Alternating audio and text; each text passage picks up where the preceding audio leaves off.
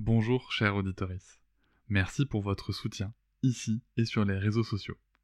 Vous avez maintenant aussi la possibilité de me soutenir grâce à l'abonnement Pas Patriarcat. Il vous permet d'accéder à du contenu exclusif, sans publicité et même en accès anticipé. C'est l'occasion de découvrir par exemple le bonus de l'épisode avec Isabelle Filiosa sur la parentalité positive. Rendez-vous sur le lien en description du podcast. Avec quelqu'un qui a dit que je peux pas jouer aux poupées, et après j'ai pleuré. Bienvenue sur Papatriarcat. Je suis ravi de vous recevoir sur ce format appelé Réponse, tout simplement parce qu'en fait je vais répondre à un message audio qu'on m'a laissé via l'outil SpeakPipe. Je vous laisse le lien en descriptif de cet épisode. N'hésitez pas, vous avez 5 minutes pour donner votre avis. Alors quelque chose de positif, constructif, ou tout simplement pour dire que vous n'êtes pas d'accord sur un épisode, c'est tout à fait ok. L'idée c'est de pouvoir échanger, de pouvoir échanger ensemble avec de la nuance, c'est pour ça que 5 minutes ça permet de construire un argument, et surtout moi de pouvoir vous répondre derrière afin d'enrichir un petit peu plus le débat que ceux qu'on peut trouver sur les réseaux sociaux. Je remercie d'avance toutes les personnes qui ont participé à enrichir la réflexion sur nos sujets, et nous allons pouvoir tout de suite commencer cet épisode. Déjà, je voulais te remercier pour ton travail, pour le travail engagé que tu nous proposes euh, sur ton podcast, mais aussi finalement euh, sur tes autres euh, canaux de communication. Et je voulais réagir principalement à deux épisodes récents, même si j'apprécie vraiment l'ensemble de ton podcast. Ces deux-là m'ont plus marqué. donc c'est l'interview de Marion Querc et l'interview du docteur Catherine Guéguin. Alors pourquoi ces deux épisodes?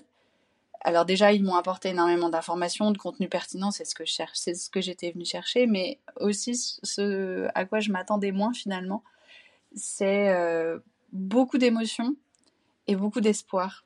Alors je vais devoir te raconter un peu ma, vie pour ça, mais euh, je m'appelle Adèle, j'ai 44 ans. En fait, j'ai l'âge de l'interdiction des violences faites aux enfants en Suède.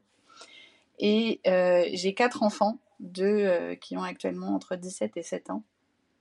Et ma parentalité, elle a énormément évolué en 17 ans.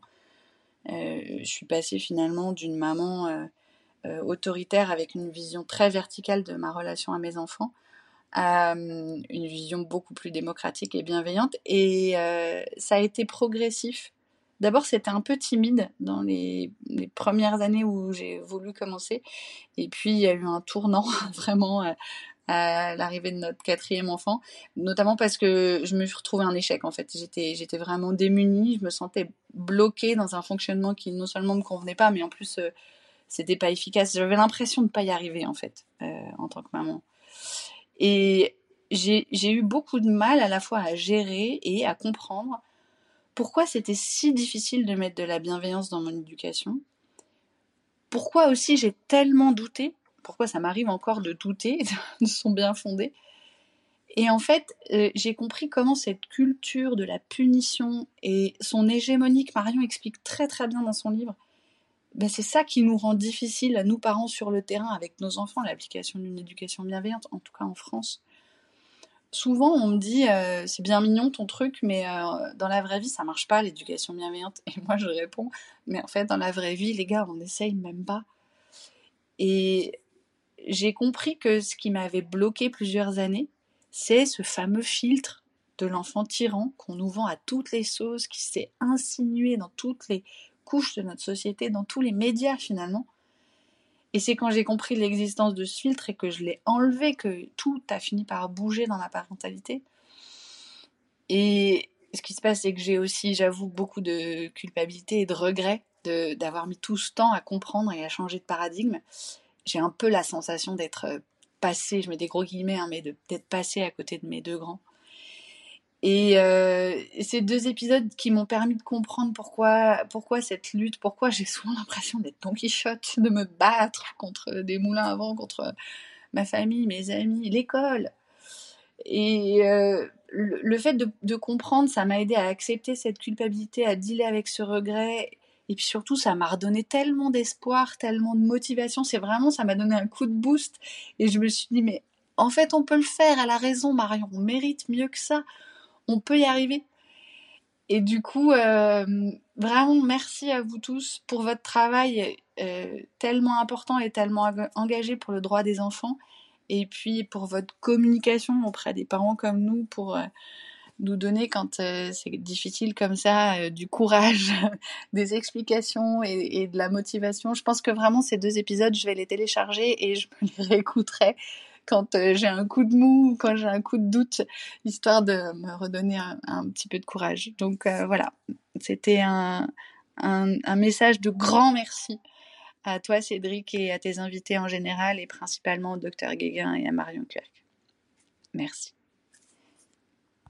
Salut Adèle, merci euh, beaucoup pour ton message. Écoute, euh, j'ai pas grand chose à rajouter, euh, si ce n'est de, de, te remercier et, et, juste de souligner à quel point je suis admiratif du, parcours dont tu parles parce que quatre enfants, faire le, chemin dans ce sens-là, ça me semble tellement incroyable, euh, tellement euh, difficile et tellement.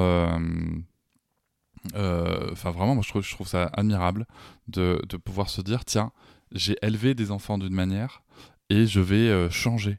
Et je vais changer et, et je suis curieux, très curieux, de savoir comment ton, ton enfant de 17 ans vit euh, le, changement de parentalité que tu, dont tu parles. Euh, je suis aussi curieux de savoir comment euh, est-ce que, est que ça, ça s'articule avec, avec, avec cet enfant adolescent ou adolescente. voilà, du coup, il y a, y, a y a plein de questions qui viennent. Et, et je trouve ça hyper intéressant parce que, ben parce que ça peut, ça peut aussi engendrer des, des choses, enfin des, des, ressentis tout à fait légitimes et, ma foi, fort intéressants chez, chez, les enfants. Euh, en tout cas, voilà, moi, tout ce que j'ai à dire, c'est bravo, plutôt brava pour rester dans, le, dans la bonne euh, prononciation de genre euh, de l'italien. c'est je trouve ça juste admirable de, de, faire ce switch-là. je connais des, des et, je constate des, parents qui font le switch dans l'autre sens, parce que c'est plus facile en effet de revenir vers une norme éducative violente. et, et, c'est marrant parce que il y a d'autres. Alors, je, vois des récits de parents qui, euh, qui ont switché, si tu veux, mais à, à, du premier au deuxième. Mais c'est vrai que, voilà, au quatrième, je veux dire, il y a quand même une habitude qui s'était ancrée. Donc, euh, vraiment, brava pour, euh, pour avoir modifié ça, pour, évoluer et surtout, surtout, pour t'être écouté parce que. dans l'absolu, ce qui compte, c'est que, tu, que toi, tu te sentes bien dans cette parentalité, que tu te sentes bien dans cette culture de la relation que tu mets en place, et, euh, et, c'est vraiment, ça demande, ça demande, je pense, un courage énorme d'être capable de s'écouter à ce point-là. Donc merci beaucoup à toi et à bientôt. Je vous remercie de m'avoir écouté. Je vous invite à vous abonner et nous pouvons aussi nous retrouver sur Facebook, Instagram et sur le blog papatriarca.fr. À bientôt.